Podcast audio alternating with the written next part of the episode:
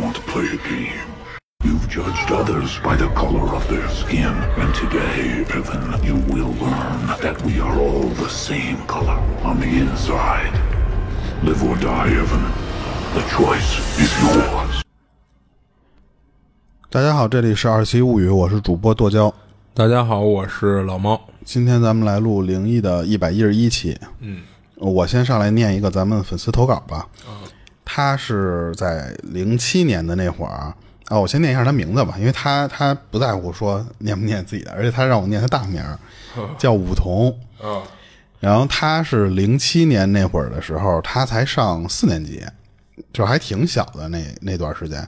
他有一弟，然后和他爸妈一块儿，他们四个人一块儿住。当时家是在农业大学那头，哦他们就出去一块儿吃吃点儿什么小吃啊，什么溜达一一圈儿。等回来的时候，就要奔自己家走的时候，会在路上经过一片荒地。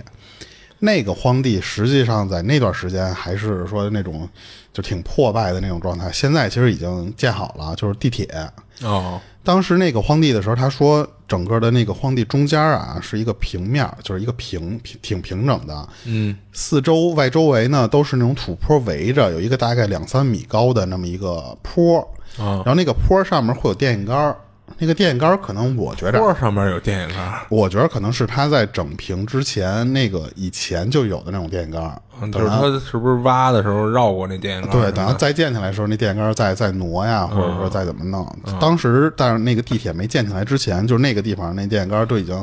就破破烂烂的，而且他当时形容就是那个电线杆儿是七扭八歪的，嗯，就而且他说那个电线杆儿啊，就基本上嗯不开了。嗯，就就不通电了，就是有呃就是它上面会有路灯啊什么的那种就就已经不照明了。嗯，他们当天从外面吃完饭回来的时候，他和他弟在一块儿走，是走在他爸妈的前面，就是两个小孩溜得比较快嘛。嗯，从这个土坡路过的时候，他就往右看，右边其实就是他的土坡。然后呢，他就看见那个上面有一个穿白衣服的人儿，是那种就特别，他说特别典型的那种，就白色超长的那种袍子啊就鬼片里的那个造型。披个床单似对的，，嗯，他能看清楚还有什么是就长头发，特别黑的那种长头发。嗯，可是那个造型特别奇怪。他说他是跪在一个电线杆前面，是一个跪姿。哦，然后两两个手是这么环抱着那个电线杆儿，哦，你你可以想象那个画面就就好像就喝多了似的，啊，对，嗯，然后头是整个的被那个电线杆儿给挡住，嗯，而且他是被那个就是他有头发那种，就是往前你看不清楚脸，嗯，就是就是一个纯正面全是头发的那个造型，嗯，当时他就看见那么一个东西，他以为就是出现幻觉了，说就是那种鬼片里的那个东西怎么在现实中就就出现了，他就给他弟弄过来说你你看一下那边，就是那个东西你能看见吗？他弟说能看见啊。他们就就就都确定这玩意儿，那就是就是人了呗，最起码就是那鬼的话，你要说错觉，可能就是他一个人能看，嗯，但是他和他弟都看见之后，就赶紧跟他爸妈说去了，说爸妈，你看那边有个什么什么什么东西。等说完这句话之后呢，他说他爸妈就完全看不到，就冲着那个方向看那个所谓的那种女鬼的那个造型，他说完全没有。哦，他们就就就就接着往前走，就奔他家走的时候，他说只要是那个坡上面有电线杆儿，他那电线杆儿不是隔几米有那么一个吗？嗯，或者是有类似于圆圆柱形的，比方一土墩子或者水泥墩水泥墩子那种东西，啊嗯，只要是他能抱着的，他就会那个东西跟着他们往前走。他不是在一个电线杆的那个地方抱，就是前面每看见一电线杆的都看见那么一人，对，然后他们不是不是，就是他只有那一个人，那一个人会跟着他们那个方向啊就一直往瞬移似前的往前移动，对啊，所以他就是一边走一边侧头往那个地方，只要你一看那边就会多一个，一会儿就不不那多一个，就出现这么一个东西。嗯，然后当时他就说说，只要你是看看不到他动的话，他就确实是一直是那个姿姿势跪在地上。嗯，但是你比方你正常你要低头往前走路的时候，你是看不到它移动，是它怎么过去的，你都看不到。嗯，所以他特别奇怪。当时他看到这个东西之后呢，他一直盯着这么 这么看，走到了他要进家门的那个方向，是一个类似于，嗯，他给我画了一个图，咱们形容有点不方便啊，其实就是一个一个 L 型，就是他先在底下这条横线上那个小土坡、看到这个东西，但是他要回家的时候，他要走另外一条道儿，一个九十度。嗯他说等我往那个方向转的时候呢，他就会发现啊，还有几百米就到他们家那个院门儿然后这个时候他就觉得那个那个土坡上那个柱子离他越来越近了。他并不是那个树自己会动，是因为他这条小路越来越窄了。哦，他那个土坡离那个小路也越来越近了，所以那个树嗯说白了，他可能走路的时候要离路边儿越来越近了嘛。对对对，嗯所以当时他就看那个东西还在，等于一直跟着他们拐弯了。嗯他当时就就就是那种凑过头去想看看那个人到底是一个什么样的时候，他说就就感觉啊，那个东西是在平行着，一直跟着他们，快到他们要进的那个院门了。嗯最后他临临近院门的时候，他说不知道是不是吓糊涂了，还是说真的是那种当时脑子里出现幻觉了。他好像看到了那个女的的脸露出来了，嗯是是一个什么姿势啊？还跪在那个地方，抱着那个柱子啊，嗯然后侧着脸儿这么冲他笑，他能看见那个表情了。哦当时他就跟跟他弟说说你那那个玩意儿，你你现在你看他什么样？嗯他弟弟就说就还还是在那抱着他，你能看他笑吗？他说他弟也能看见。嗯就他俩就就直接俩小孩儿，就你想他才四年级，他小、他弟更小嘛，就一溜儿小跑儿赶紧进家门了，跟他爸妈说，他爸妈一直都说看不见那东西。哦最后他说那个地铁站离他们家那个特近的这土坡，就是后来修的是安河桥北，哦就等于四号线最北边儿那边儿的几个站了吧？嗯，好像是进哪头那站。紧我不是我忘了具体是哪个了，嗯反正他当时说的修的实际上是那个站，哦在零七年那会儿还是一个土坡没建成呢。嗯他这个事儿其实就分享完了。哦，哎就那你我我开始一直特好奇的是，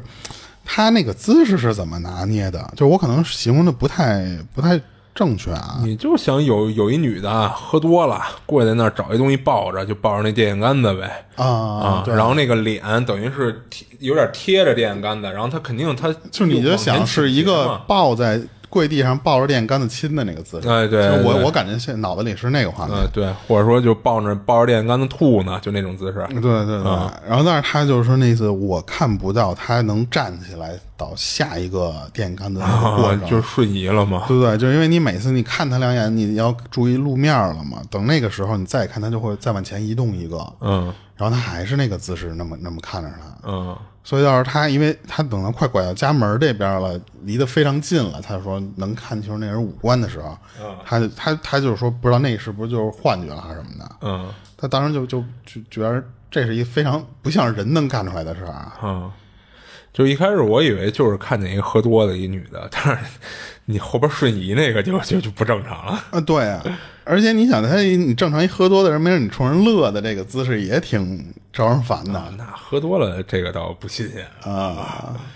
就是他瞬移这肯定不我正常我我觉得可能是因为你，比方像修地铁呀、或者修一些什么土啊，方你的说那种翻着翻着人家的家宅了啊，对，啊 然后人家就在那儿，人想回回不去了，人家给人刨的都剩坑儿了，啊所以最后那个就会出现在附近来回啊，有可能看到。有可能。当然不是你老说修地铁，但是你说那老出事儿了白色长袍的那个那个造型不，一般不会是你入关的时候的啊？对穿着啊。对嗯对对，就有点影视化了似的。对对对，所以如果要是这个造型是他死前的话，他可能不是埋在那儿的，可能啊就是附近的。肯定不是正常的入殓下葬那种。呃，对对对，就不是那个造型，而且他那个发型，你怎么你也得给他梳起来吧，你得给他别啊没挡听脸说过那入种葬的时候还得披头散发的，就更像是一个那种就是孤魂野鬼在那儿游荡的那啊种，有状态。那也嗯有可能。可是他也没法证实，因为他和他弟当时太小了，最后他爸妈都不信他说的这些东西。是，对，然后感谢咱这个粉丝给咱投稿，感谢粉丝啊。然后我再讲一个，然后这人叫不乖，然后他这事儿是一朋友给他讲的，他这朋友的亲身经历。他这朋友呢叫就是有一外号叫馒头，是一六年那会儿啊，这馒头上大二，然后有一天礼拜六晚上，他跟室友出去吃烤串儿去。他这室友呢，就是当时他们那个宿舍里啊，就是人挺多，好像是六个人。嗯，然后他们就按那个岁数大小去排行，所以他这室友就是排老五嘛，岁数排行老五，所以平时他们就直接就就称呼人老五了，也不叫人名字。然后他跟这老五啊就吃完烤串儿，差不多十点多，俩人又去了趟超市，买了不少零食和几包烟，拎着东西就往回走。刚走进校门口，这老五就说有点憋尿，想上厕所。啊，然后他这会儿其实也有点尿意，那毕竟刚才吃串儿的时候没少喝呀。这老五还说，估计我憋不到宿舍了，然后就问他说，要不咱俩先去教学楼解决一下得了。啊，啊、就是他们回宿舍的路啊，虽然就会不是经过教学楼呃，不是那种直直的经过教学楼，但是就是从校门口到教学楼会比回宿舍要近得多。嗯，然后他这会儿也有尿啊，所以也没废话，俩人就奔着教学楼走。然后那天本来就是礼拜六，还都晚上十点多了，那教学楼里就没有这这会儿还有人上课，所以当时俩人走到楼根楼根底下的时候，就往那楼里看，就漆黑一片，就觉得还挺他妈瘆得慌的。然后他们那教学楼楼里边呢是一个十字形的布局，就是十字交叉的中心点就是一楼大厅，然后东西两边分别是走廊，然后南边是这个教学楼的正门，然后北边是死个堂呢，是上楼的俩楼梯。哦，然后东西两边那个走廊的尽头分别有一侧门，等于它这教学楼有三个门。那更像是一个梯形的造型，其实啊、你要说对，说 T 型，呃 T 或者说 T- T- T 字形 T- T- 也 T- 行，对，说 T 字形也行，啊、然后西边那个侧门呢是常年不关的，所以俩人当时就从这个侧门进去的。然后一楼的厕所就在走廊紧挨着中间大厅的那位置，等于紧那头的第一间就是厕所。然后俩人进了楼就直奔着厕所走，就虽然觉得这楼里黑漆麻糊的，还挺挺吓人的，不过这会儿肯定是解决生理问题要紧嘛，就没没多想什么。俩然后俩人进了厕所以后，正跟厕所里尿尿呢，就突然就听到厕所外边，就旁边大厅的那位置，嗯，有好多人在下楼，就发出的那种下楼梯的走脚步声，咣啷咣啷咣啷咣啷啊，对，而且没听到任何一点儿的说话声，就当时谁都没往灵异的事儿上想。他还问这老五呢，说这大周六的怎么还有人上课呢？然后老五当时这么回他，他说可能是学生会或者哪个社团活动定在周六晚上了，就借着这个教学楼找一间教室咱活动一下什么的。然后俩人就一边聊着，这会儿也都尿完了，就提裤子呢。然后在这过程中还能听到那乱哄哄的脚步声，然后俩人一边往厕所外边走，他就跟老五说：“说这楼里太他妈黑了，一会儿咱俩就跟着他们一块儿出去吧。”结果俩人从厕所里一出来，那一点脚步声都没有了。他当时就懵逼了，就直嘀咕我说：“怎么这帮人走这么快啊？”然后这会儿已经出了教学楼了。然后呢，厕所不等于是紧挨着大厅和楼梯吗？嗯然后从那位置，甭管是说走东还是走西，会哪经过边的他们走这帮人廊，啊，不是，就是说都不可能走这么快就走出去，哦就因为他得从那长走廊走出去嘛，所以当时他就觉得什么呀？说那这帮人绝逼是从正门出去的，就是因为那个正门啊其实就是大厅往前走一点儿，然后比两边那个走廊要短短特别多，嗯，所以当时还跟老五说呢，说他们是不是从正门出去的呀？说走，咱俩也也走正门。结果等走的近点儿了，仔细一看，才发现正门那个大门是锁着的，而且是从外边锁着。然后这会儿老五就说说呢，他们可能是从东边那侧门出去的，就不然的话，咱俩从西边这厕所出来，肯定能看见他们路过嘛。不是他们俩这时候又不害怕了， 开始满楼道里转悠了，等于没有，其实他是想追上这帮人，顺着这帮人一块儿出去啊、就就就就等于讨论这事儿呢。然后俩人就又往东边侧门那走廊那儿走。然后这会儿啊，他说不知道这老五心里怎么想的，但他是有点发怵，有点慌的，就是他已经觉得有点不对劲了。他估计可能老五也是啊，但是因为当时俩人在往东侧门走的时候，就都有点小颠儿着了。就有点提速了，说白了就不是一个正常走路速度了。结果走到东侧门的时候，俩人都傻眼了，就这门也是锁着的。然后其实老五说啊，说这帮人从东门走了的时候，他已经觉得不太可能了，就是因为从他们俩在厕所听到脚步声到从厕所出来，撑死了也就十秒钟左右。嗯，那这时间，除非你是五十米冲刺的速度从大厅往东门跑，你才有可能在他们一出来就等于就跑出去了。对，就正常人不会做到这么快。哎，对，就是当时他是顺着老五往那边去，他觉得要是看到那个东门开着的，他能自我安慰一下，说这帮人应该就是他妈跑出去的。结果等发现东边这个门也是锁着的时候，他就真开始害怕了。然后这会儿老五点了根烟，然后就骂上了，说：“我操，这他妈怎么回事啊？”然后他就跟那儿强装镇定的就跟老五说：“说别他妈瞎瞎琢磨了，说人走的就是快呗，那咱俩就赶紧走吧，就先从楼里出去再说。”然后老五这会儿还跟那儿嘚吧呢，然后他也没搭理老五，就自己就开始往西边那个侧门走，就说白就是他们进来的时候那个门。嗯。然后从东走廊走回到大厅那位置的时候，正要继续奔西走廊走的时候，突然听到有人说话，说：“你俩干嘛呢？上来啊呀、然后他们顺着声音看过去，就看有一人站在一楼到二楼之间的那个缓步平台上。就由于那个楼里太黑了，就虽然从一些窗户能照进来一些月光，但是也就能让他们看清楚那儿站一人，然后长什么样，然后是不是他们学校学生什么的，就一概都看不清楚。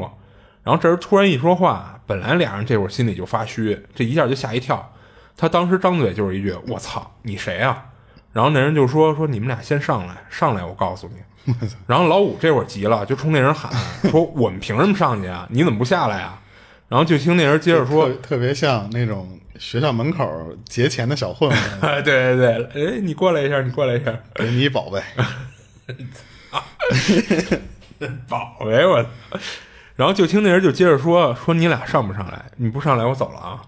然后这会儿老五就捅了他一下，就小声跟他说说我们家是信佛的，你听我的，咱俩一边念阿弥陀佛，咱一边就往外边往外边走，别管这人，也别回头。他当时也没什么主意了，就跟着这老五就一边奔着那个西那个西走廊那边走，就一边就念。然后俩人往外走的过程中啊，就听那人就又说过几次话，然后大概意思就是就是让他们俩上楼。就当时他心里唯一的念头就是说西边这门千万别也给锁上了，那今儿晚上就死定了。然后好在是俩人走到西门的时候，就跟他们进来的时候一样是大敞要开的，然后俩人赶紧就窜出去了。然后你知道最逗的是什么吗？就是俩人出来以后，外边也亮堂嘛，这一下胆儿就上来了，他们就没走，就坐在他们教学楼外边那个前面有一花坛，他们坐在那花坛那个石墩子上，就开始打电话摇人儿，就把他们屋的、他们班关系好的就全都给叫过来了。嗯，最后到了得有小二十口子，就当时全都是大大小伙子嘛。就是男的还是闲，哎，对，然后一听这个都来了。又都是没什么事儿干大学生嘛。然后他电话里他也没细说，就说哥们儿遇到点事儿了，说你们来帮忙来。然后等人都到的差不多了，他跟老五就把刚才这事儿就快速给大家说了一遍，就说要是有害怕的，你们现在就可以走；说不害怕的，咱今儿咱就一层一层的地毯式的给他找出来。我倒要看看是谁他妈跟那儿装神弄鬼的。然后他说，当时叫来这帮人啊，还挺给力的，就是没一个走的。可能也是因为人多啊，壮胆儿。就当时他们先围着这个楼看了一下，主要是看看那个东门和正门是不是都是锁着呢。就是确定了以后啊，他们留了俩人跟西门的外边守着，说别回头他们进去找的时候再有人溜出来。嗯。然后剩下的人，就包括他跟老五俩人，就这帮人就从一楼就挨着牌的就找，就凡是能开开的那个教室门、厕所门什么的、办公室门，就全都进去看一眼。但是到最后就折腾半天，就是他们等于从一层，呃，他没说他们那教学楼具体几层啊，就是但他那意思是从一层往上捋，全给捋了一遍，到最后这帮人也没没看到，在这个教学楼里没看到任何人。然后出来以后就问那个守门那俩人啊说这中间有没有人出来过，然后那俩人说说没有，说一个人都没出来过。然后最后大家就就都散了，这事儿后来就不了了之了。然后他跟老五后来也讨论过这事儿，但是也没研究明白到底是什么情况。我最开始以为是、是有那种学校的保安，或者是类似于跟呃宿管、啊巡楼什么的是吧对对，就是门口会盯这么一个人来安保用的啊。啊、但是那他们这些人就是查一圈没看见，哎，对，你怎么也能撞上，而且你要说真是一个保安，你没必要跟这帮人玩藏猫猫什么的，呃容易对吧挨揍，关键是啊。而且你说你保安，你还怕这帮学生怎么着嘛，对吧？对。所以啊他这他事儿他也没就说那个人说话声是男声女声是吗？啊、没说，没说。哦嗯嗯，对他确实没没说这事 儿，这不过这帮人能一下叫来二十多个，也确实 挺哎就是闲的嘛，我操！闲的抠脚心的。一听有这事儿呢，赶紧的都而来且看看。哥们儿义气嘛，一听说这哥们儿遇上事儿了，就是他不是也特意给那帮关系好的打电话的嘛？嗯啊行，你这讲完了啊，我这讲完了然后我接着讲一个是咱还是粉丝投稿的，她就是之前投过九公子，哦她其实是个姑娘，是一个姑娘啊。啊他那个经历吧，就是是分了几段儿，但是他他当时弄下来之后，就是整个给我发过来之后，我感觉和他第一件事儿有点关系，你就听一下啊。嗯，他当时是就给我发信息的那个时候，就是他当天遇到的，然后呢遇到完了之后，就把这一天的事儿给我发过来。啊，新鲜热乎的啊，对对对对，他从今儿呃不就就我就按说今儿吧，就是他是从就是早上起来上班的时候，嗯，没有说他自己具体的工作内容啊，但是他需要和他自己的一个姐们儿两个人去居民家里面入户做调查走访，哦，是这么一个工作类型。嗯，当时呢是其其中有这么一家人，他们进去之后呢，他先去客厅的那个位置坐着。嗯，人家他那个姐妹可能就跟着那家里人去问一些问题啊，或者什么的。 他还坐人那儿，我说 你看来他们这事儿就不是一两句话就解不决是的对，事儿，不是那种啊走访，就是得签个名儿、调查问卷儿，就不不是那种的。所以当时呢，他进去之后，他对面是一个电视墙，就正常的咱们就客厅的那个沙发的位置坐着嘛。嗯，然后就跟那那个人屋里的是一大哥接待他们，啊他就跟那那大哥他们说说完这些东西之后，他就一直在那儿看着对面那个电视墙的位置啊。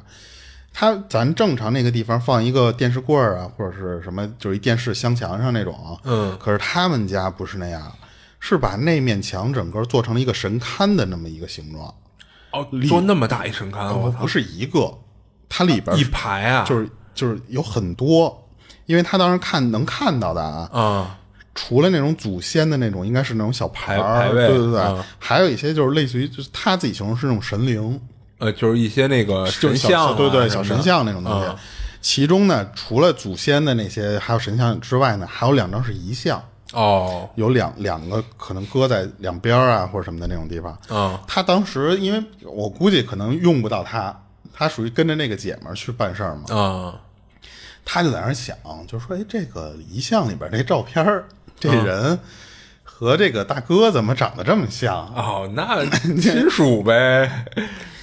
他感觉那个遗像可能是大哥的，最起码是上下辈儿的人父亲了是像是儿子，哦，因为他觉着那个照片里的那个人比这个大哥看着年轻点儿。哦，但是他当时就想说：“哎呦，就是因为他不是就是纯纯走神儿嘛，他说、哎呦，这大哥这么年轻，这孩子就不在了嗯啊，对，对白发人送黑发人，哦对对，他所以他脑子里一直想的都是这些事儿。嗯，然后结果他说就不知道因为是不是因为这件事儿，他但是你想，他其实这会儿他也没有做什么不敬的事儿，其实就是自己脑子里纯天天花乱坠的想嘛。嗯，但是从那个大哥他们家出来以后，他就觉得这一天过得都特别不顺利。当天呢下午，他和这个姐妹联系，就是可能，比方他负责几个客户或者说居民，然后他姐妹负责几个。嗯，他下午跑的那个就是他姐妹联系的那那些客户。嗯，他们就一块儿开车去那个地方，就是因为他都不住在一起，他得开车去一个、一个地方一个地方去去走走访嘛。可是呢，找不着路了。哦，他们俩人都都找不着路了，找不着路之后就说那就导航，人家给咱地址，咱就导航呗。对啊，奇怪的一点是，她和她这个闺蜜或者这个姐妹，选择同样的那个地点一导，结果那个显示路线就不一样。哦，因为她当时觉着啊，就是这个软件儿肯定是一个软件儿，嗯，不会是说一个高德一个百度，嗯，所以她当时想的是那个姐妹选的是步行路线，哦，他呢就默认的选的是那个驾驶路线，嗯，但是他俩不是开着车呢嘛，嗯，就说那当然咱得走这个驾驶路线了，嗯，因为你这个步行路线很有可能你有小道儿你过走去，不了啊，对啊，嗯，可是按他这个方向，按他这个规划路线走的话，他就发现这个路越走越窄，嗯，而且这个路越走越荒，哦，最后他们就说，对那个目的地的具体具体是哪个门牌号，他说不不熟悉，当然最起码应该是这条路，嗯，他们就他们就说说这条路我我按理说我应该知道的，嗯，可是呢，就总觉得这条路的那个方向以前就不熟就就他走过很多遍了，他说就一点印象都没有了。嗯，他走着走着，突然他那个姐妹就叫了一声，说：“哟，我操，有点吓人呐、嗯为什么呢？他当时就就等，就是这个时候，他那个心神儿就转过来，就就从那个他脑子里那个琢磨那个劲儿的那个功夫给转回来了。等他再往前的时候，他说就我开车都不怕，你怕什么呢？他说那你你，他第一反应是说，他那个姐妹是不是觉得他这个开车技术在那个小路上啊哦有点现在不稳路不好走对对对，他说你你这信这怕什么呢？这，结果他这话没说完的时候，他说就前面马上一个导航的时候左转，嗯，这个车啪一转过来之后，那个车前面正对着他那个车前面就是一个公公墓的大门儿哦，他当时就能看见那个公墓从这个大门儿往后边那些个就是整个的那个墓里边的那些呃，背了，碑，对对，特别特别瘆人。他说就完全就看你得特给别他清楚。倒一公墓去了，对，当当他一转过来，他说哟，而且他当时形容他那个那个公墓底下会有一堆那个，他管那个叫宝坎儿，我之前都不知道叫什么名儿，就是类似于什么啊减减速的那个是吗？不是不是，你看你也不知道啊。其实咱们老能经过那个东西，但是就不知道那东西叫什么。啊，就比方说，你从一个山坡修一条路，你右手边是山上面，然后它修的这条路不会和这个坡是一个角度，它不是肯定是平平的路嘛。嗯，但是山修下来之后，它削平了这段路之后，它会有一个高度，那个高度呢会拿石头给垒一排，嗯就是跟一个墙似的那种东西。嗯，然后他说就在那个能你能看到那个宝坎儿那个位置上面贴着特别大的那种字儿，然后还有就是那种香香烛纸钱，嗯，那些都能看到。等看清楚这些东西之后，他一下就就琢磨过来了，操，怎么给我导到这么一破地儿来？当然，他不是说破地儿啊，就是说这么一个就不应该出现在他导航路线中的一个地儿。马上就从那儿一个掉头，就就往原路就回去了。之后他说，就是你回去这一路，他说没什么的，但是这一下午他们就都找，总共那个姐妹联系了六个住户，嗯，这六家都得呃你一家一家走嘛，但是他就在那个位置上面来来回回就在那条路上转，就找不着，哦就一直在那个上面，就就到那个地方发现没有这个楼，或者到了这个地方没有这么一家人，哦，然后后来他就按照那个当地居民给的指示，然后最后就是真找到了一个入口。他说那个入口特破，一个一个一个那种特破败的地方。他从那个地方进去之后呢，那个整个那个楼就是楼了啊，那个进入口就是楼。进去之后，那个楼里边全是那种就特昏暗，加上一股那种怪味儿。嗯，特别破败。他说那个地上都是垃圾啊什么的。他说我们咱随机敲开两户住户门，咱问问里边儿，万一要是有附近谁认识那家儿就是他们要走访的那个住户的啊，嗯，那让人家直接给咱指路不就行了吗？但是他当时从那个里边走的时候，就发现整个楼道黑的，就是他这那个点儿就不开灯，所以他当时那个光线特别差。他走着走着，就从一一栋楼的楼顶儿到另一个楼的楼顶，往那边去去就是就过渡去了。当时我挺好奇的，我说你们怎么是从楼顶儿穿过去？嗯，他就是说，其实你就想成类似于跟重庆那种地儿，嗯，所以他有的那个道是从楼顶儿过。哦，他们就是从其中一个楼到另一个楼的那个楼顶儿这么过去之后，看到了一个单元门儿，那个单元门儿就是你想一般正常单元门儿就是你从这个楼梯下去之后，不就是整个这这一这一这一楼的这些户你都能走到吗？嗯。但是他们进去了之后呢，最低的那层是三层，嗯，再往下下不去了。哦，因为他们要跟人家打听完了，那个住户人人说那个人在二楼，哦你们去二楼就可以了。但是他们到三层的地方怎么都下不去，找不到能在就是你从三层一下到那个那个那个楼梯的那个拐角没了，楼梯没了。哦，所以他们就在那儿就找，又回又重新回到那楼的楼顶儿，从那个楼顶儿往对面那个楼上面看。嗯，他说能看见，说那不是有有一个一层和二层吗？嗯，他们就走不到，因为他当时就说，你整个儿你能看到三层再往下的那个那个位置有窗户，有住户，但是呢是被那种石膏板给糊住了，啊，窗户都给糊上了，不是窗户，就是整个那个外墙，那为什么要这么干 啊？不知道。不是他，他们那就他糊外墙，他糊不糊窗户啊？不糊窗户，哦，就是石膏板，就是挡的特别严严实实，但是你能看到有有二二层楼的那些住户的窗户。哦，然后他们就就是说有，为什么下不去？但是我觉着啊，可能会不会有一些楼的设计比较操心，就是对，我觉得也啊是。到三层的时候，你得跑到特老远的一个位置。但是他当时说的是，他在三楼那个位置其实是转了挺长时间的了，嗯，找不着那个去二楼住户，所以他们俩就一想说，俩女孩儿就算了，说今儿这个有点邪性嘛，嗯，等咱下次再来的时候，今儿就不不走访了。等咱下次再来的时候，咱找一男同事，嗯，一块儿帮着咱壮壮胆儿也好，或者说人家可能就是说脑子比咱稍微灵活点儿，人家去问问，人家能找着道儿嘛。嗯，他说那就结束，咱就今儿就不走访这几家了，咱下次再来。然后等到这都是他上班的这这个这个事儿，他说就是上班这些事儿，这个琐碎都没办成，相当于是。他说那就就当天就下班了，下班他一个人开着车要出城，他说上了一条大路，往一个小小就是就是一个小道上就开了一段时间之后，他说开着开着就不正常了。他开始没有反应过来，他就觉得自己是莫名的突然心慌，就开着开着自己就是那种心慌的感觉，突然一下上来之后，他就发现啊，不是心就是突然心脏或者什么的不出出问题了，是他突然左眼出问题了，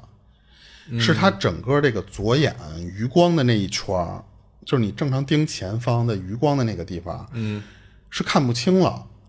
整个这左眼出问题了。哦，而且他当时看到的是那种，如果你要正常，比如说眼睛那个地方进了点脏东西啊，或者别就是说是吗糊嗯对对糊上对对对对，眼屎什么的，你那个地方最起码能看到是一个模模糊糊的东西，啊就是你余光眼角那个位置。啊，那他但是是什么他能看到的那个左眼的那个位置是变成了那种竖条的那种光线的那马赛克，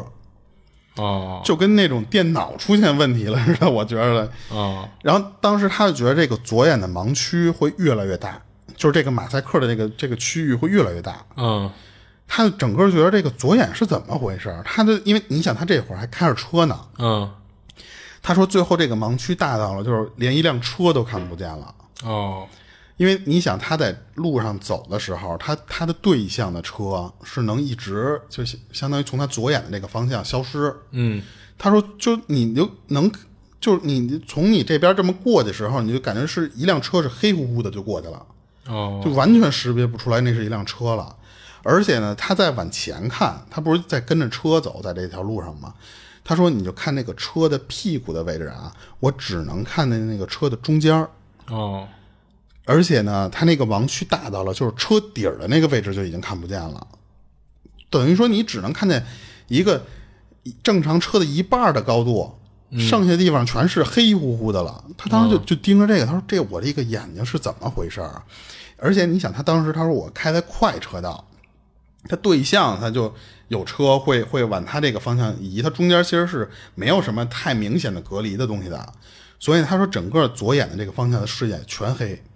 有三次都变成了就只开的只剩下二三十米的时候，他才发现对对象有一个车要拐弯儿，已经站在他的这个车道的很近的位置了。嗯他当时说幸亏我因为这个眼睛出现问题了嘛，我开的慢了。嗯所以他说，如果要当时那个反应，如果开快点儿，是能直接跟他来一个侧撞的。后来他就一直在那个车道上就就下来，他不敢在快车道开了，因为他快车道很有这种人家要要要掉头或者要左转那种车，他看不见，他就跑到中间那个慢车道开去了。嗯当时他的反应是什么？他说：“我我可能最近这个 身体是不是出现什么问题了？因为他说从那个口罩那个事儿之后，嗯，他鼻窦炎就是有那种后遗症啊或者什么的，嗯每天都不舒服，每天他说就是老得吃一些什么那种鼻炎片儿啊或者什么的，而且他说吃那个东西加上你这个鼻窦炎这个这个毛病，会弄得你头特别疼啊你对睡觉都睡不好。他说那我就最近够惨的了，现在我眼睛马上就要瞎了是吗？他当时脑子里全想的这个，但是他就一边想一边决定说。怎么着也得先去医院查查，你自己瞎怎么想就就是都没用啊。他跑到医院去去查他这个眼睛去了，最后人医生就说说你这眼睛没事儿，嗯就是查不出问题来，没有任何因为比方说病理上、病灶上有什么什么东西。嗯后来他查不出来，就想说那医院查不出来，那我就去就是找那种看事儿的人给我看看。嗯他他这些全是脑子里就是自己这不琢磨嘛。而且哦，他后他还他有一个我我刚才忘了讲，他说就当时他在一个路灯底下红红绿灯儿那种，嗯，等灯儿呢，大家都在那儿等呢。他当时心里默念，他最后好的时候，你知道他怎么好的？嗯他当时就说说说我今天是不是做了什么不好的事儿了，就是惹你们生气，这是他自己念。嗯，他做好的时候是是是这么着，他说我要是做什么事事儿了，你们大家就见谅，就原谅我，我不是故意的。他就在那儿这么这么这么念叨这些东西。他他说就是他们这边管像这种鬼神说话，专门有这么一词儿叫通白。他自己在那儿这么念叨这这些事儿，他说就非常神奇。他说最后就是那个那个一瞬间，那个眼睛视力就自己恢复了，哦。就是那个马赛克还有那个盲区什么的都没了。但我觉得他这行为有可能会吓着他姐们儿。不是，这时候就没有他姐们儿了。 哦，你想，他相当于是在回家的路上啊自己开车，然后又去医院，医院查不出来什么东西嘛。嗯后来他从医院出来之后，哦他还开着那个车，人家回家嘛。嗯，在一个红绿灯的时候，那个啊我时候刚才还念想呢，我说对这眼睛他姐们这儿情那时候已况经干嘛不在不了让他姐们儿开车？啊我已去，已经不在了。嗯，等他念完那段之后，他说就就非常奇怪，他就自己在那道歉道歉道歉，他也不知道向谁道歉，嗯，他就自己那儿那儿默念默念念着念着，突然那个眼睛一下就是他说所有什么马赛克那些东西没了，然后那个盲区什么的都没了，就好像刚才他眼睛上罩了一层东西，然后一下撤了似的。对，就跟一个就是这说啊话就跟那个帘子似的，嗯那个帘子啪打开了，嗯，测试里的，他就他就他就他就一下就能看见了，他就不知道是不是因嗯为那天白天的时候碰到的那个那家人，嗯他看见那两个遗像，他嘴里说：“哎呦，这这么年纪轻轻的就出现这么一个。”但是我觉得他没有，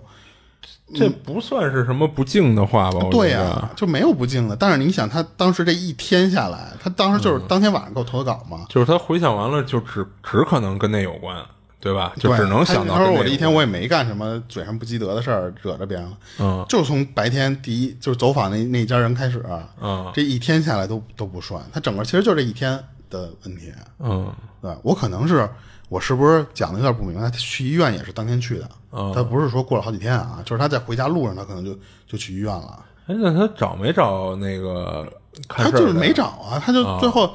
在从医院出来之后就哦，他想找，但是等于靠他自己这么一念叨解决了，对就没去对，对啊。所以呃也没有个大师给他解释说你这就是怎么怎么着，所以他当时就是往那个遗像上面去想了嘛。那你没事儿了，你还找大师干嘛呀？所以就是他也不知道因为什么。嗯就我可能讲的比较乱，然后后来那个我让他给我搜了一下，我说你你说的那个叫宝宝什么的那个，他就给我发了一个照片儿，其实、就是、宝卡，嗯对对对，就是那么一个东西，就是就是类似于一个小坡，但是那个坡拿水泥或者拿砖给你修上了，这样你上面还可以有嗯做个加固呗有我房感子觉是。嗯对对对，当时他说的那个类似于重庆的那种楼房，嗯它那个整个楼是有一个五楼的那么高度的，嗯但是他们能上的那个位置，其实就是你从楼顶儿过，嗯，相当于你站人楼顶上往下走是才能北京，我知道有一地儿是那样，就有一个北边的一个地铁站出来，他那个楼就是那样。嗯，就比较矮，其实就是比较矮，比你正常路面矮。是，对。所以我我当时我就好奇，我说你们这是怎么从人楼顶儿奔人三楼走，再奔人二楼走？他说就我是觉得种他那个有可能就是像你说的，他那楼设计的就那样，就是他那楼可能一二层跟再往上的层是不通着的，他一二层只能比如说从那个楼外边儿一层有一门进去以后能上一二层，但是三层呢必须是从比如说从旁边一楼的有一个哦，我平台知道过去嗯你说的那种了，就有可能是类似于，呃，当当然不应该是底商了，嗯就是说那种一二楼可能是比方奔北开门儿，啊啊，然后呢三层以上呢，它就是相当于奔，就是它是连接到另外一个楼的楼顶的那种才能过去。对，它就是呃奔上走，对对然后对，出去，对，所以我觉得他那个楼有可能是一二层和再往上的是不通着的，它有可能是那样的。嗯，因为咱所以这他找边不着没有楼梯这种这种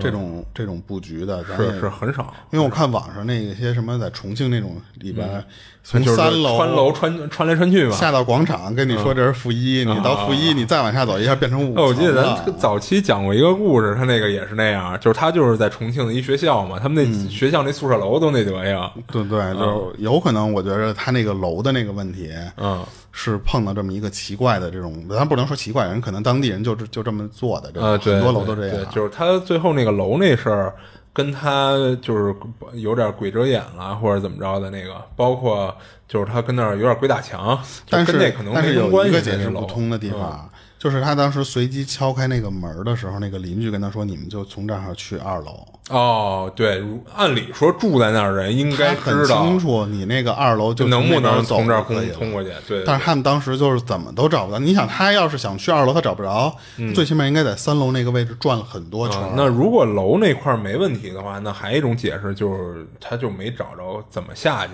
我觉得可能那会下去那地儿就会比较人生地不熟的这哎种对楼，对对很有可能你找不着。但是他那个包括鬼打墙了，还有他眼睛那事儿，就就确实不好不好解释。对，就是你你想，其实前面都好解释，你嗯这个一项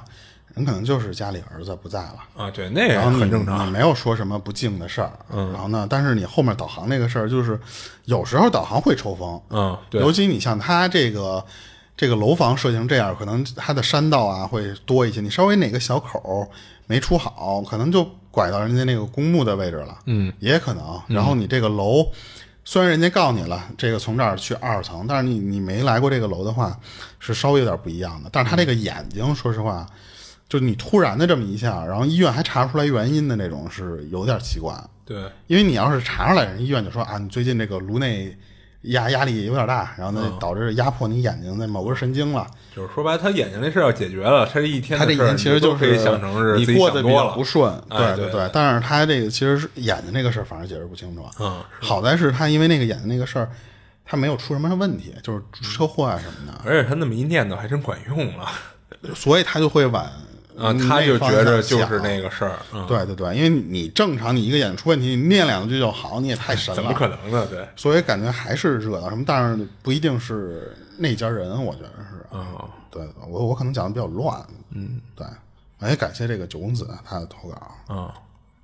就感谢多次给咱投稿啊，啊，对，好几次，好几次。到外边找个阴凉的地儿乘个凉，嗯，然后当他找好地儿以后啊，就往那儿一仰，就摇着扇子，正觉着舒坦呢，就忽然在离他没多远的位置啊看见一白影儿，那白影儿看轮廓是个人形，但是没有头，就只能看到半拉身子。就当时给他吓一跳，他赶紧就大声的就喊他妈，然后他妈一听到他喊啊，就以为是小孩遇到蛇什么之之类的，就是他们那边蛇多，就立马就从家里就跑出来就看他，他就指着看那白影那地儿就说说我看到个白影，然后他妈就顺着他指那位置看了两眼，就问他说哪有白影啊？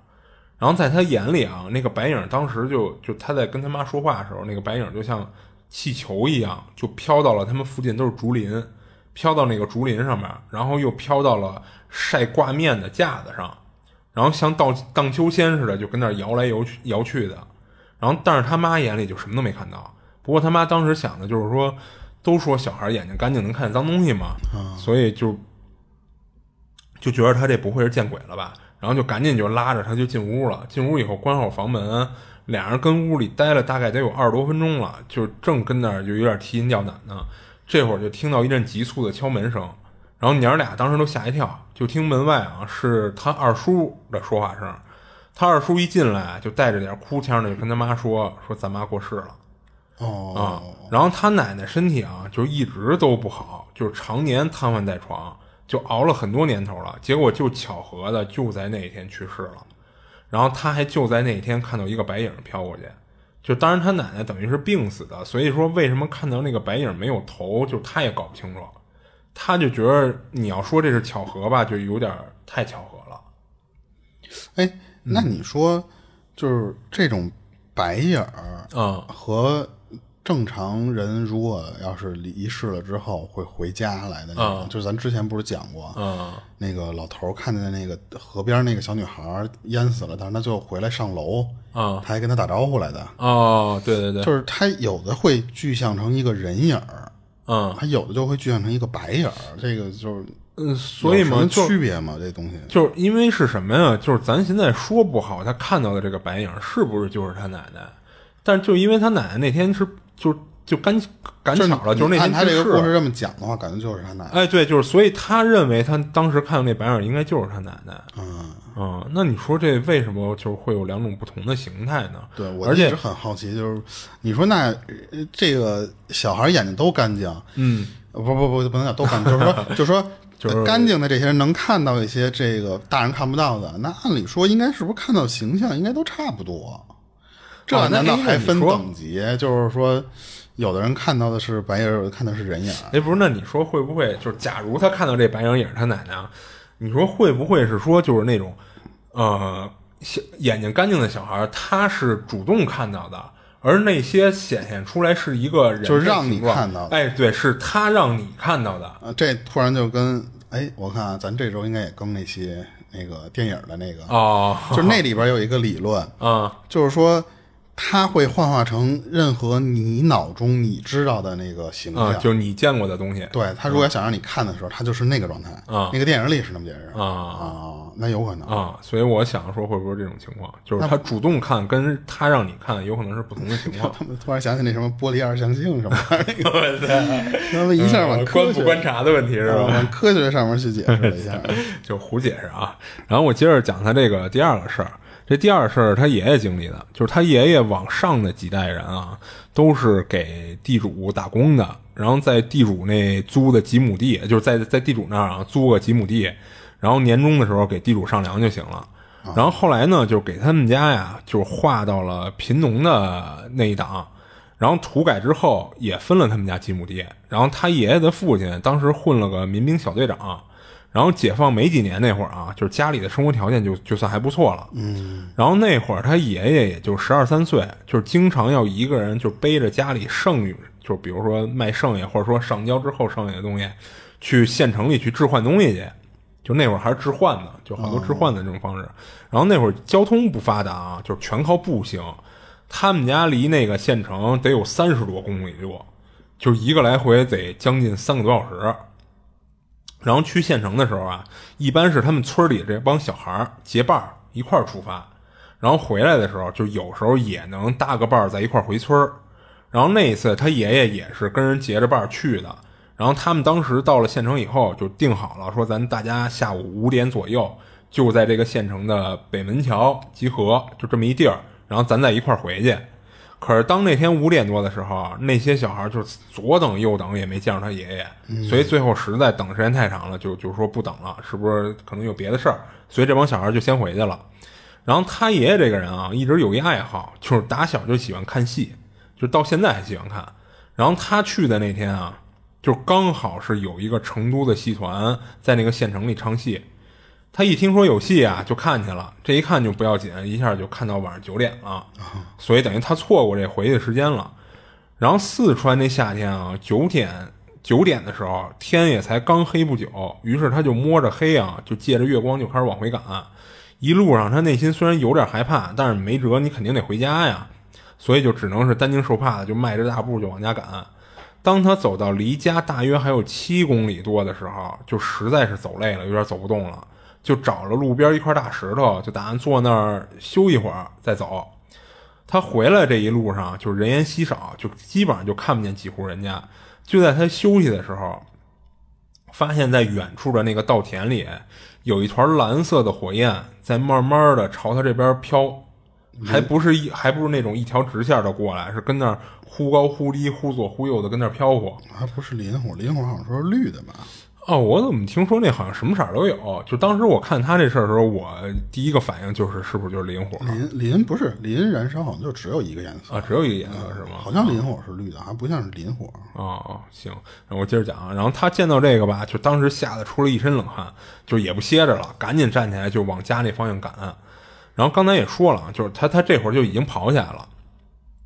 咱刚才说了，他这会儿离家不是还有七公里呢吗？所以他跑到后来啊，就实在是跑不动了，就没劲儿了。生跑七公里，啊， 他他跑不到七公里， 那小孩儿嘛，他就只能是又停下来休息。这次他停下来这地儿是一座小桥，边儿上都是茂密的竹林。那时候他爷爷也不知道自己这是跑哪儿去了，就感觉好像有点跑迷路了。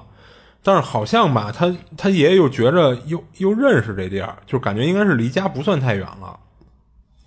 所以等他跑到这个小桥的这块儿的时候，就是他已经是跑的实在是累的跑不动了，就跟那儿歇着。结果这一歇，没想到就迷迷糊糊中就睡着了。嗯，然后第二天啊、心也太大 了。哈，就可能真是这一天够累的了呢，加上他看戏看到九点多嘛。然后第二天啊，就是他爷爷的母亲，也就是分享故事这哥们儿他太奶奶，到那个小桥底下，呃就是有一小溪，有条小溪，就到那小溪里去洗菜去，就看到了睡在桥上的他爷爷了。过来一巴掌就给打醒了，然后就骂他说：“你一晚上不回家，你怎么跟这儿睡上了？”然后他当时被打醒以后也有点莫名其妙的，就说不清楚。然后之后就跟着他妈回家了，结果回去以后没多久就生了一场大病，然后一连几个月看了无数医生都没用，最后还是他妈把这事儿告诉他爷爷的奶奶后，然后他奶奶去找了一个，就是他爷爷的奶奶啊，去找了一个道士才给解决的。然后后来就是听他爷爷说啊，他那晚睡的那个地儿，啊这也是那人人后来那道士给他说的啊，说那晚睡的那个地儿啊，是埋过很多那种就是死于非命的人。就是以前那块儿不是河，是一块儿就是就是一个沟呃不是，它是一个山，是一石头山。啊，然后你知道为什么会有好多死于非命人在，呃就是那儿会会有人死吗？是当时他们那边建房要用石头，没地儿去取去，所以他们干一什么事儿啊？炸那石山。就给就给就给取材了呗，就是哎，对，给那石山炸碎的那些石头搬回家去，自己就就比如说打磨打磨或者怎么着的，就建房了。所以当时炸石山这事儿啊，就出了好多意外，就有那个比炸如死说的，哎，对，就是因为自制的那种，就是它威力不好控制什么的，嗯就有那个，要不然就受伤了，要不然就真是给炸死，或者有的被那个大石头给砸死的，你知道吧？所以就有好多人就死在那儿。然后，所以后来呢，就是很多人就在这个，就是当时那个石山，就等于最后基本上就给炸没了，嗯就不是一个多高的山啊，就给炸没了。然后他们就开始在那儿就就周围就开始种竹子，形成竹林以后，然后后来他们又挖那些渠，就是引溪什么的，才形成这么一景色。然后后来说什么呀？后来不是有一小溪了以后嘛，就有好多那个孩子跟那个小溪那儿玩水、洗澡什么的，也不知道是不是因为当时那帮炸死的那帮冤死的鬼导致的啊，有好多小孩最后就淹死在那个小溪里了，就等于有点恶性循环了那地儿。嗯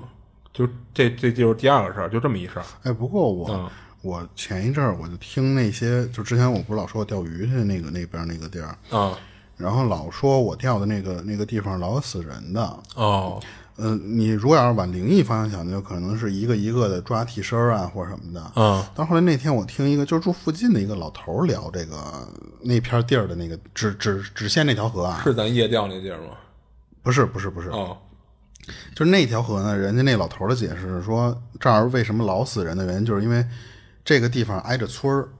它在一个村儿的不太远的地方那条河，然后那条河它修出了一个就是能让你下水的那么一个地方。你正常，比方说全是土的岸、泥的那种泥土的岸，它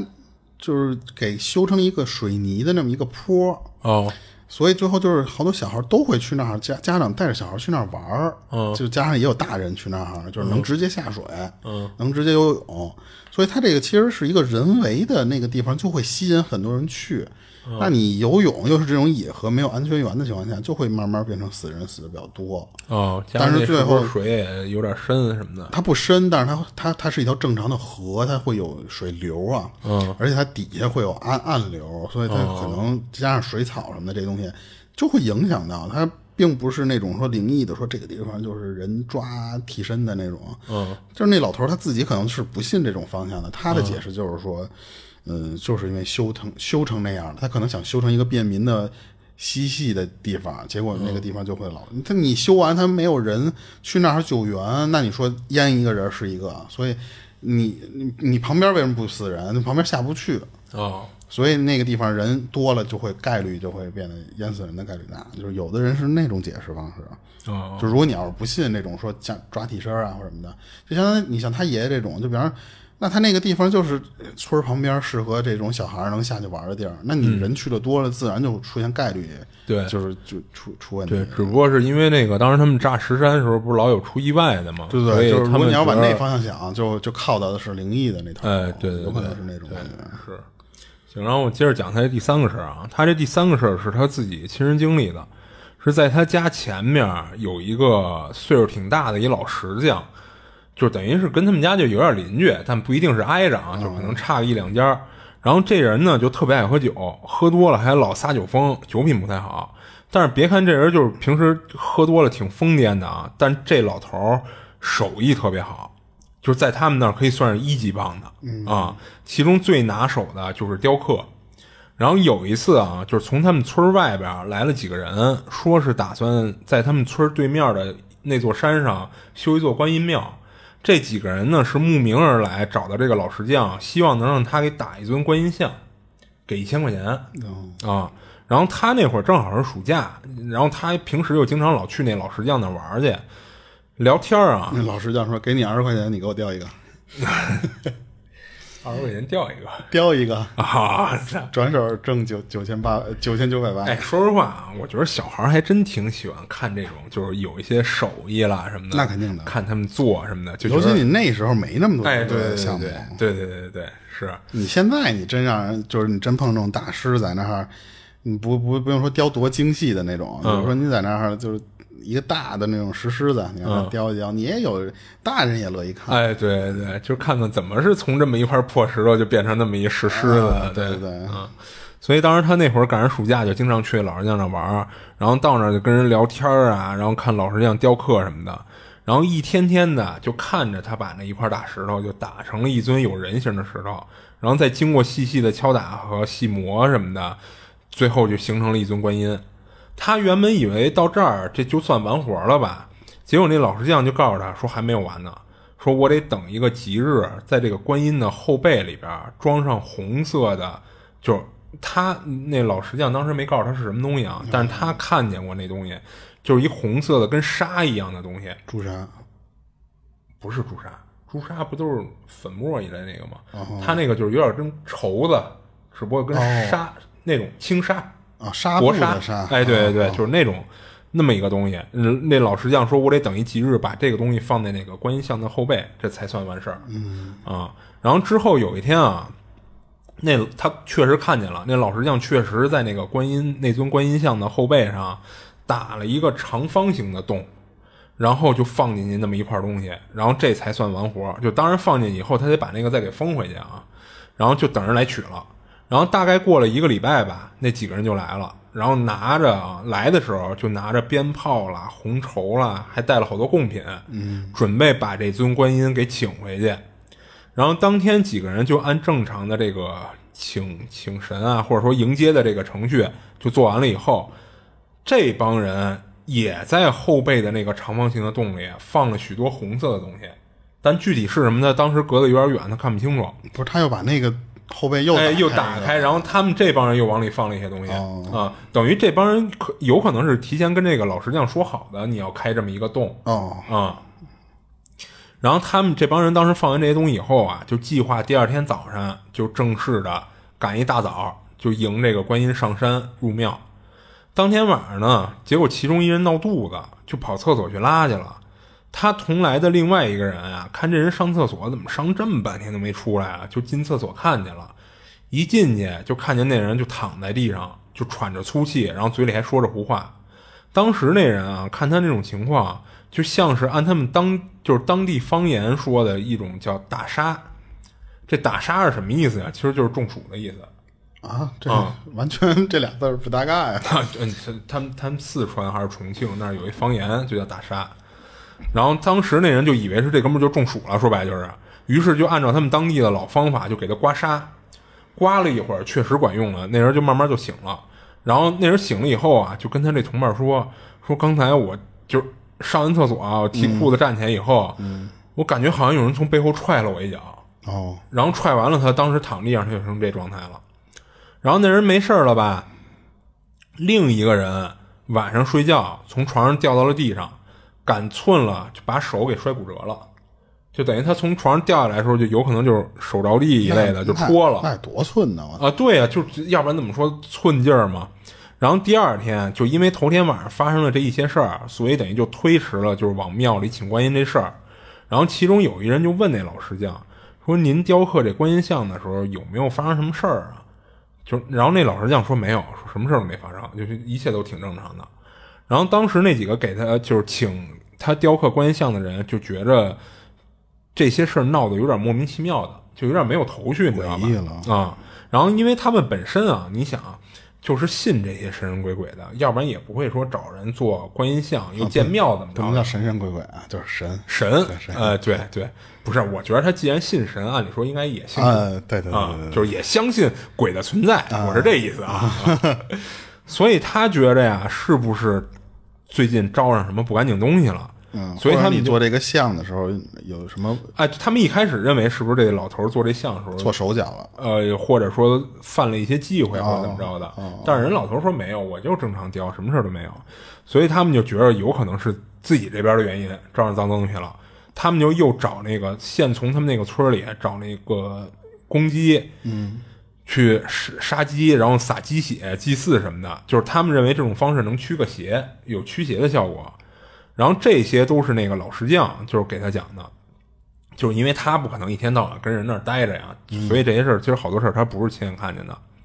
然后那天下午啊，就是他去找他一朋友玩儿，等他到人家家里看见他那朋友的时候，吓一跳，就看他那朋友啊，当时就跟生过一场大病似的，脸上白的跟纸片儿似的，然后四肢无力，话也不多。他以为是感冒了，但是他朋他摸完以后，他朋友体温又挺正常的，他就开玩笑的问他那朋友说：“你这是干嘛了呀？怎么都这德行了？你说你得注意节制啊啊！”但是他朋友跟他说什么呀？说昨天我去老石匠那儿看热闹来着，回来以后我就这样了，而且大白天的也巨困无比，也没精神头儿，就等于他那朋友也不知道自己这是什么情况。然后他就问那朋友说：“你干嘛来着呀？”然后他朋友说：“说他看那些人往观音像的后背里放东西，他好奇，他不知道他们在干嘛，放的是什么。他就趁这帮人等于那些流程做完以后，人不是一直二十四小时跟那儿盯着，他要趁人不注意的时候，把那尊观音像后边给打开了，他想看看里边放的是什么。”他一听他朋友这么说啊，他就觉得这肯定是犯了什么忌讳了，他要去找那老石匠去了，就把他这朋友这事儿给那老石匠说了一遍告。状去了，啊。然后那老石匠啊，就其实他也不知道怎么怎么处理什么的，他就又找那个雇他雕刻的那几个人，他等于又把这事儿又跟人家说了一遍。然后之后那帮人一听啊，说行，那找着原因了，那肯定就是这么回事儿。那帮人就赶紧就又从他们村里现买的鞭炮和挂红，就跪在那观音像面前，就又是放鞭炮又是怎么着，然后最后说了半天，说大概那意思啊，就是说您别记恨小孩子的错儿什么的，你原谅小孩对你不敬，就说这些话。然后第二天，这帮人就正式抬着那尊观音像，就奔山上那庙里去了。他说：“现在那就是那座寺庙啊，就是盖好那个观音寺，香火特别好，就很多人都去那儿许愿，而且他据听听人说还挺准的啊。然后在那几个人走了之后呢，他那朋友没解决，他那朋友还那样儿啊，就要死不活的，因为人家只解决关系项目。哎，对对不解对决啊嗯对，其实他人家不解决他朋友这事儿，于是他朋友的家人啊，就是也是打听到了，说等于你干了这么一事儿了，觉着也是犯了忌讳了，就去他们村里请了一个就是能看事儿的，然后人那个人那看事儿说，我解决不了，说我再给你们找一个道士什么的。然后找完那个道道士以后，那道士给画了一个符，然后烧掉以后就让他朋友喝了。然后当天下午，他这朋朋友就见好，就慢慢就有点缓过来了。然后过几天就基本上就痊愈了。然后事后呢，他和那老老石匠就聊天儿，然后那老石匠就告诉他，说那些神像啊，只要挂了红了，就等于是神灵的肉体了。你再去触犯它，等于就是在触犯神灵。所以那次他那朋友去在人仪式挂红什么的都弄完了之后，他又去掀人后背那个东西，就是大不敬了。然后那老石匠说，还好他没出什么太大问题。还有这个讲究的啊啊啊！就是因为我我有点不太理解这个挂红是什么意思啊。我觉着这老石匠说的那挂红肯定不是他往里塞那个东西叫挂红，嗯，因为你想他塞完一个那个红纱之后，啊这帮人来了以后又打开了，又往里放了一些红东西。嗯我不知道是不是他最后放的那些叫挂红，还是说真的是因为你想他们来的时候带了一些红绸，是不是把拿那红绸把这观音像给盖上，那个叫挂红？那我就不懂了。啊，这我也不懂啊，就反正那个石匠跟他说，挂红之后你就不能再动这个了，你又先人后背去又所以说这种嗯就类似于咱们说买的那些，不管是就是佛像或什么的嗯那种，是不是跟开光的那个意思差不多？啊，对他有可能他这个挂红的意思就是这开了光了，你一挂红，可能神灵就就知道了，我这儿多了一肉体或者怎么着，多了一可以寄托的地儿。啊对对对啊就是你正常，你要是让这个老头儿雕出这个东西来，啊，他哎就他不具备这种只效能果当一个工艺品。哎，对对对，然后你得需要一些，就是可能他们这仪式种啦相当于或者是怎么叫挂红嘛，嗯，有的可能就是比方说超度念经或者什么的，就可能对方式对不一样，当然目的就是类似于，就开光嘛。呃，对我我感觉瞎说啊，嗯就是感觉就是这个东西啊，您可以以后住这儿，啊，对对对，所以所以就跟有些东西为什么人说这个，呃然后请一什么东西，这个大师开过光，嗯，那你没开过光的就没有那个效益，就是不是有点那种区别？嗯，对，我觉得是差不多啊嗯，然后你知道那个老石匠后来跟他说什么，就是让他觉着就不太认同啊。那老石匠说就，是就还好没出什么大事儿，说不然的话就会有很多人会遭殃。他就一直没理解这老石匠说的很多人遭哦殃是那个你什么可意能得思啊对这个，你想他相当于观音像嘛，你对观音大不敬了。但是按理说呢，那就是那小孩儿大不敬了呗。不是，你看像《西游记》或者什么《封神榜》里面，嗯你对一个什么，比方龙王大不敬了，这龙王啊，他生气了，嗯一言发大淹你水一村儿，啊哦对不对？然后让你这个村儿三年干旱，哦，那有这可不能就是一下弄一堆人？那这你是不是有点儿？就和那些演绎的这些东西都连在一起了。哦，不是，那我想说那话，算了，不说了，可能有点大不敬啊，就不说了。啊，我知道你想说什么东嗯西， 我知道。所以就是当时他听完这老石匠说的很多人遭殃这事儿，他就觉着会不会有点危言耸听了。嗯不过他朋友发生的事儿确实是他亲自所见的，他也不知道该怎么解释了。嗯，你说这个喝符水儿那个，正好咱就是之前有一个粉丝叫二孬，他投过一个稿，嗯，就是他的一同事叫老王，那个就是确实是被上就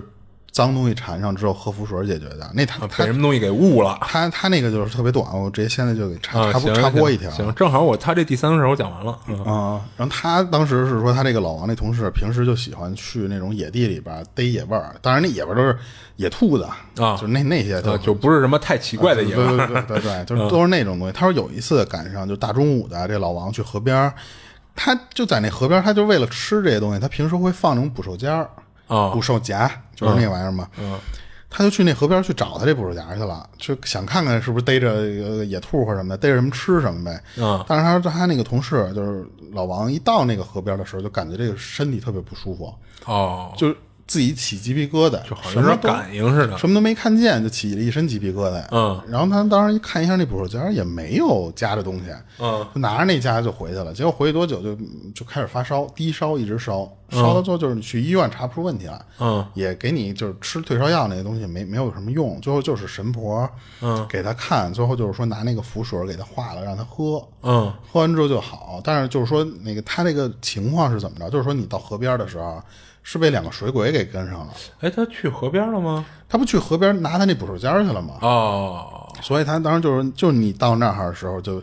嗯就就被哦，等跟上了，于跟他那捕手夹其实没什么关系他。也什么都没干，他就去拿他那捕兽哦，夹去了。我还以为是夹着了一些那些有修行的没什有，么他他那捕兽夹的上面什么都没有，他说。啊，我当时想的说夹着人，人家自己有办法给弄开，然后受伤了，那我没不有得报复你一下？不是不是，啊，他那个就就等于就是什么都就是等于人神婆那意思就是水鬼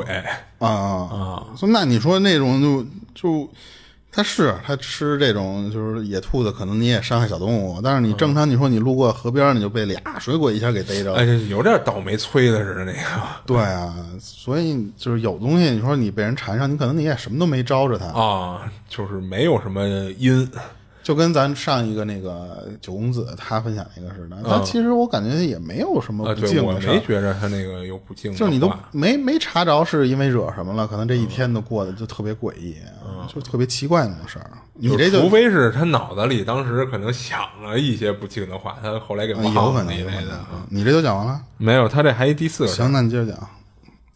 他这第四个事儿是什么呀？就是有点儿传说似的，就是当时那一年啊，就是僵尸事件，就应该是从南充那边传过来的。南充僵尸事件，就我就记得这个还挺火的嘛，就当时传的巨邪乎，就弄得人心惶惶的。就后来传到他们那儿的时候，版本就变了样了。就是当时那个南充那僵尸事件有好多版本，我记得。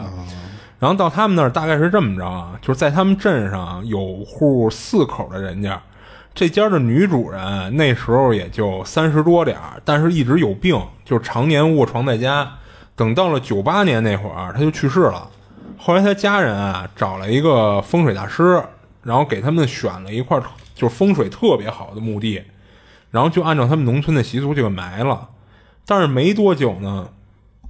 就出问题了。嗯，就是因为那埋就是那坟埋了啊，没多长时间，就有人看到什么呀？那坟上就长出了花儿来了，甚至有人看到那坟头啊，曾经盘着一条长着关子的蛇，他们那地儿管那叫鸡冠蛇啊，说那个东西是一种不祥的东西。之后他家里的人啊，就时常梦见那个去世的那妇人，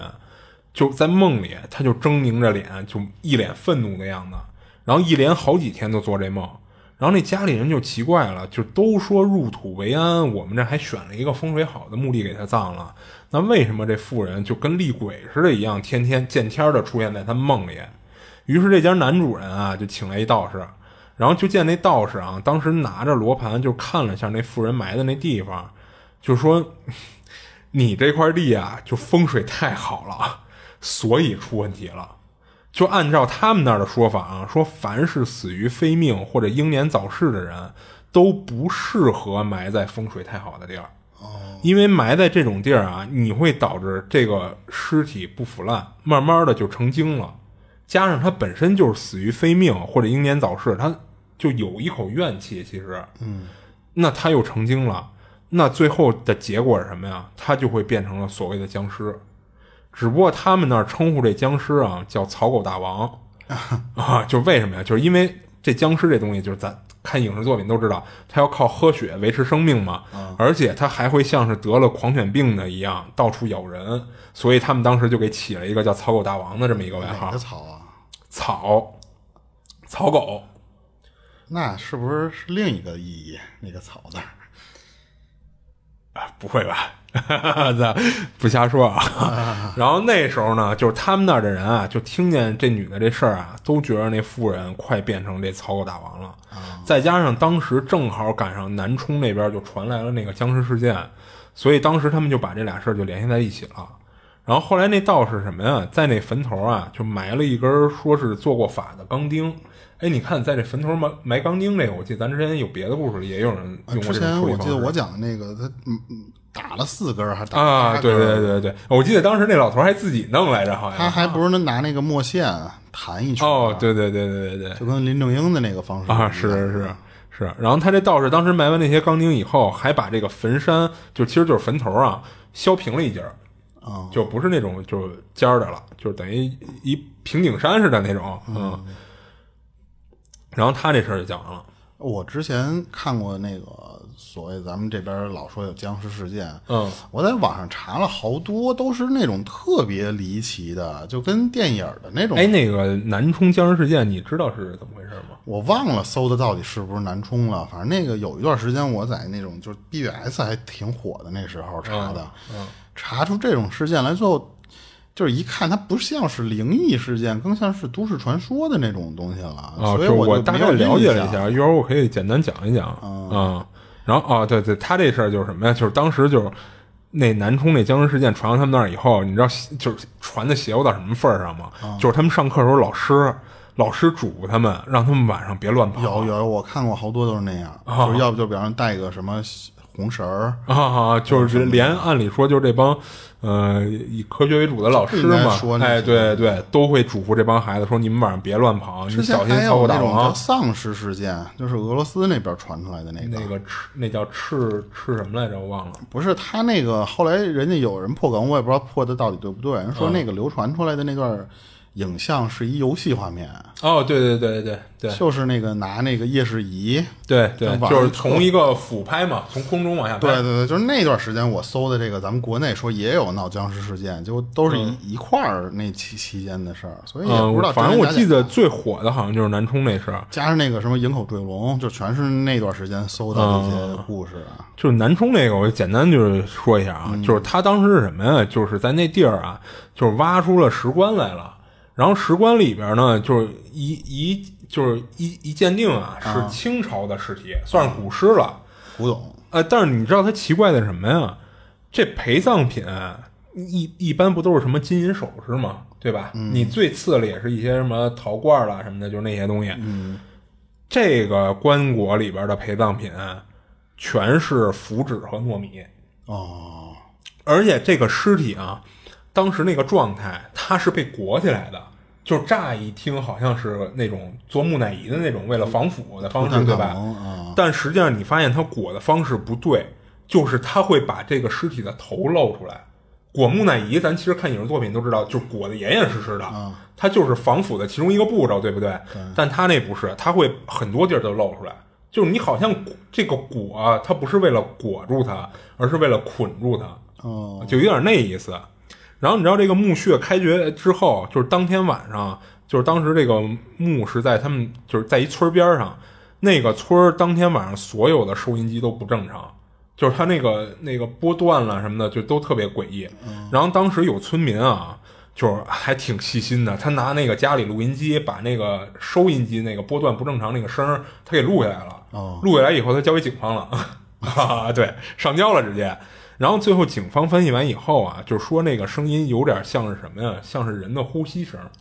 但还不是咱正常人这种一呼一吸的声音，像是那种就是你心肺功能有问题，就是有点哮喘了，哮喘。啊，说就话就带就那有个点拉风箱的那种感觉，啊就像那种声音。然后这是当时警方流出来说那个声音不正常，然后后来还有一个不正常是什么呀？就是这个地儿一开始挖掘以后发现是古尸呢，肯定属于文物嘛，嗯，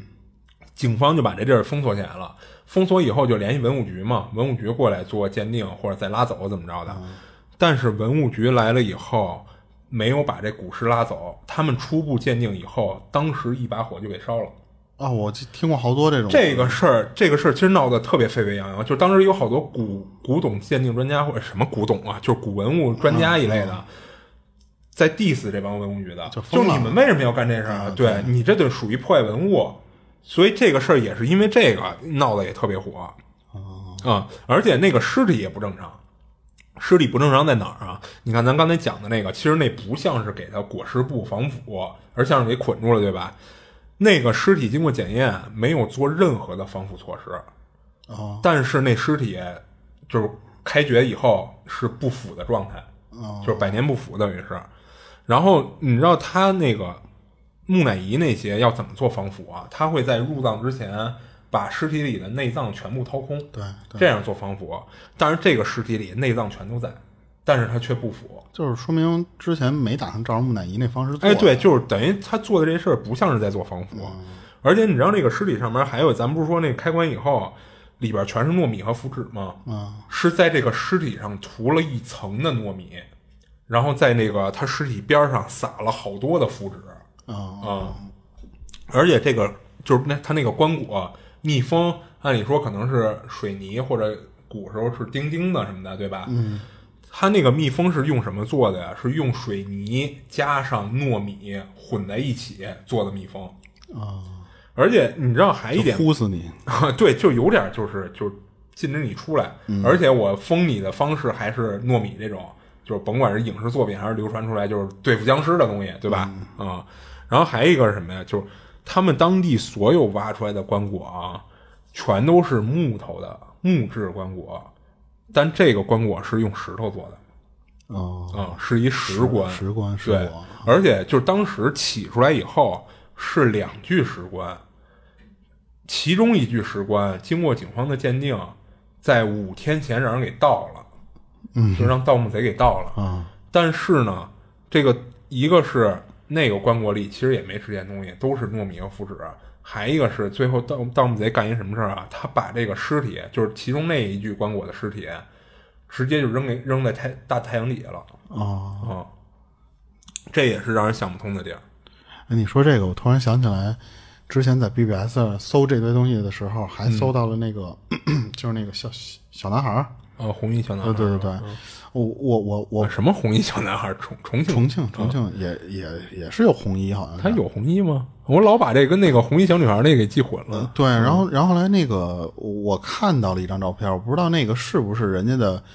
呃，做出来的后期人家做出来的照还片，是说当时现场是当时案发现场的这么一张照片，但我不知道那张照片的真假了。嗯呃，就是那个样儿确实不太像是官方解释的那种方式啊，就是什么那个就是另类的性高潮、是啊吧？，嗯对对对，就是我看到照片的那个，我没存啊，那嗯没法跟我要那粉丝， 就是嗯挺甚的，就是说实话，你你看案件或者说就是一些咱之前不是有案件的那个种犯罪现现场一类的啊，呃，我看那种就是那个人变样了之后的那个我造型，我都不难受。但是我看那张照片的时候，我确实觉得有点压抑，就是他整个那个人身上，他是我记得是挂穿着一件泳衣，是女士的那个泳衣嘛，嗯，然后他身上好像还披了一件什么衣服，最后你看不清楚那个人的肉体，他身上好多件衣服的那种样儿似的，嗯，然后。嗯，除了那一张照片呢，还看到了就是有一个是，应该是他妈啊，拿着的那件衣服是他妹还是他姐的一件粉色的还是红色衣服？嗯，然后加上那个泳衣也是他的，嗯，加上有一个秤砣的那个照片，但是那个秤砣我不知道是在网上找到的还是他真是现场那张照片啊，嗯，说是坠脚上了嘛，啊，对对对，然后当时我一看，就是那个画面，你怎么解释都不像是一个玩那个自己玩儿什么，结果玩出事玩儿嗯儿了出问题，对不对？因为你咱之前有些案件，就是那些外国连环杀手，他嗯们不是也会有异装癖或什么的那种，你感觉怎么都想不到是那种方式。是，但是咱们也没法破破梗啊，对对对对，就是如果那张是真是案发现场留出来的一张照片的话，确实那个现场太诡异了，嗯，看着特压抑是啊、你这就讲完了吗？啊，我这就讲完了，啊，我再我再讲几个短的吧，因为时间差不多了。嗯然后这个是一个新疆那边的一个朋友，但是他不是咱粉丝啊，因为他当时发生的时候是挺早的，是十六岁的时候。嗯，他赶上那天是他爷爷是因为肺癌去世了。啊他爷爷头七的那天晚上呢，他他和他妈睡在卧室，他爸呢睡在客厅沙发上面，是大概这么一个分布。当天差不多上晚上的时候啊，十一点多，他就突然睡着睡着觉的时候，他被客厅那边传过来的声儿给吵醒了。是他听见的时候，那个声儿是有人说话，但是呢，他听不清楚那个人是男的还是女的在那个那个客厅说话。他就就醒来之后呢，因为他当时反应过来是他爸他妈在客厅呢，嗯但是他一睁眼就看见他妈在他旁边呢，而且睡觉打呼噜呢。啊他就想说，我妈睡觉呢，客厅那个说话的是谁呀、他就也没叫他妈，就自己奔客厅去了。他就朝客厅那个方向，先是他没有直接走过去，他是先以为来人了那种感觉，他就先探了个头。然后当时他说：“这屋里没有别人啊。”但是那个说话那个声儿还在，就是他嗯耳朵周围一直有，但是他分不清是男女，就是那个那个人嘀嘀咕嘀嘀咕那种声儿。而且他说，除了这个声音以外，还能听见就是呼吸机的那个声儿。啊我不知道呼吸机那个声儿是什么声儿啊，嗯 但是他为什么知道这个声儿，是因为他爷爷去世之前，就是因为不是肺癌嘛，嗯，就是最后他常是年上着呼吸机是对，吧带着呼吸机，他听过那个声儿，嗯他他找不着谁说，他就往客厅里走，就想找到底这个声儿是从哪儿出来的。他一直走到他爸面前的时候，他发现那个人说话的那个声儿是从他爸嘴里说出来的，啊是他爸爸说梦话呢，是他爸在那儿说话呢，但是说出来那个话不是普通话哦。刚才我不是说吗？他们家是新疆那边的，嗯他爸不会说普通话，哦，他爸就从来都没学普通话这个，不是，那他嘴里说出的是普通话是吧他觉着像是普通话，哦然后，但是他爸不是不会说普通话吗？嗯可是说出来那个话来，并不像是，嗯、就是你正常一个，比方说不不管是哪儿的，然后他学普通话都会有，就是带带一点点口口音嘛对不对？嗯他不是，他是一点儿新疆那边的口音都没有了，哦就标标准准的那种普通话。哦然后他当时就说说，这声音绝对不是我爸能发出来的声儿，嗯因为他爸就算你怎么学普通话，你学出来也应该是你爸的语调那种声儿，对不对？他不是，因为他他爸嘴里发出那个声儿来，他分不清男女，而且他又相当于普通话，他爸说不出来嘛。他当时就说说，不光是这一点，啊他说那个呼吸机那个声儿是这个屋里凭空出现的，哦就是他找不到那个呼吸机从哪个角度出来的声儿。嗯他站了一会儿，他琢磨过来，就你想十六岁的他也知道神神鬼鬼这种东西了，嗯，他一下就害怕了，回去把他妈给拨弄醒了，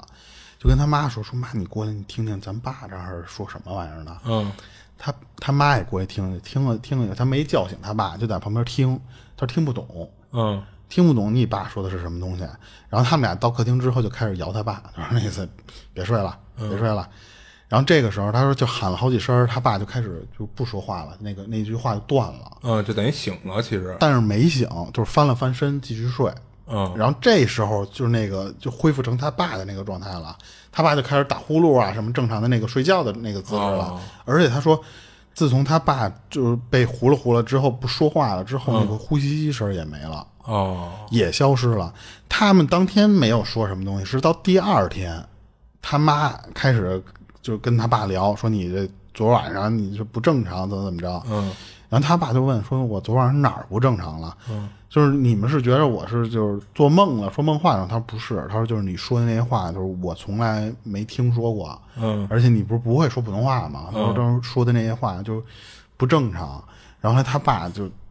比较就是说信这种东西啊，但是他嗯爸不怕，他爸跟他们说说这就是鬼话。我操，说这就是人听不懂，就很正常一事儿，就是因为他说的不是咱们的这种语言，啊，就跟他们是直接就这么解释。就当时我还觉得他爸挺挺神 的，就一般家长对着孩子很少会直接跟你讲这种神神鬼鬼东西，可能也是看他岁数大了，怕影响你三观，或者说你到学校里乱说去那嗯种。但是他爸直接跟他们说，这可能就是他爷爷回来了。呃，其实刚才那说呼吸机那个，我也以为是他爷爷回来了，但是他爷爷会说普通话吗？他没有，他没有说他爷爷会不会说，啊但是你想，他如果提到呼吸机，感觉就是又是头七那天，啊，所以他们其实没看到他爷爷回来那个影像，嗯，但是感觉就是他爷爷回来的那个样儿。哦但是说的那个话他们就听不懂了，已经说的就是鬼话。我记得当时是看出马仙吧，那些一些描述啊还是什么，就是说出马仙他们自己也会有一套语言。哦，好像是出马仙啊，嗯就他们说的那个不一定是鬼话，啊但是可能说的类似于就是，不是出马仙那边儿他就们能说跟鬼交流的话什是么吗？萨满教或什么什么，啊就是感觉好像那也有一套语言不一样，啊但 是先不是萨满教吧？ 就是不是萨满教那个，嗯，在那头比较盛行嘛。然后这个出马仙和他有没有关系我忘了啊，就是我当时看的是网上人家解释，就是说好像他们那边说的那个话，要不就是萨满教的一专门里边有一套语言，还是说出马仙他们沟通的那个话是跟能跟鬼沟通，嗯，说的就是类似于就是鬼语嘛，嗯，就我不知道是不是说的是一个东西啊，啊，反正他爸当时跟他说完这之后，他觉得还挺挺挺他妈厉害的，说他爸一点不不不害怕，嗯就因为他们可能也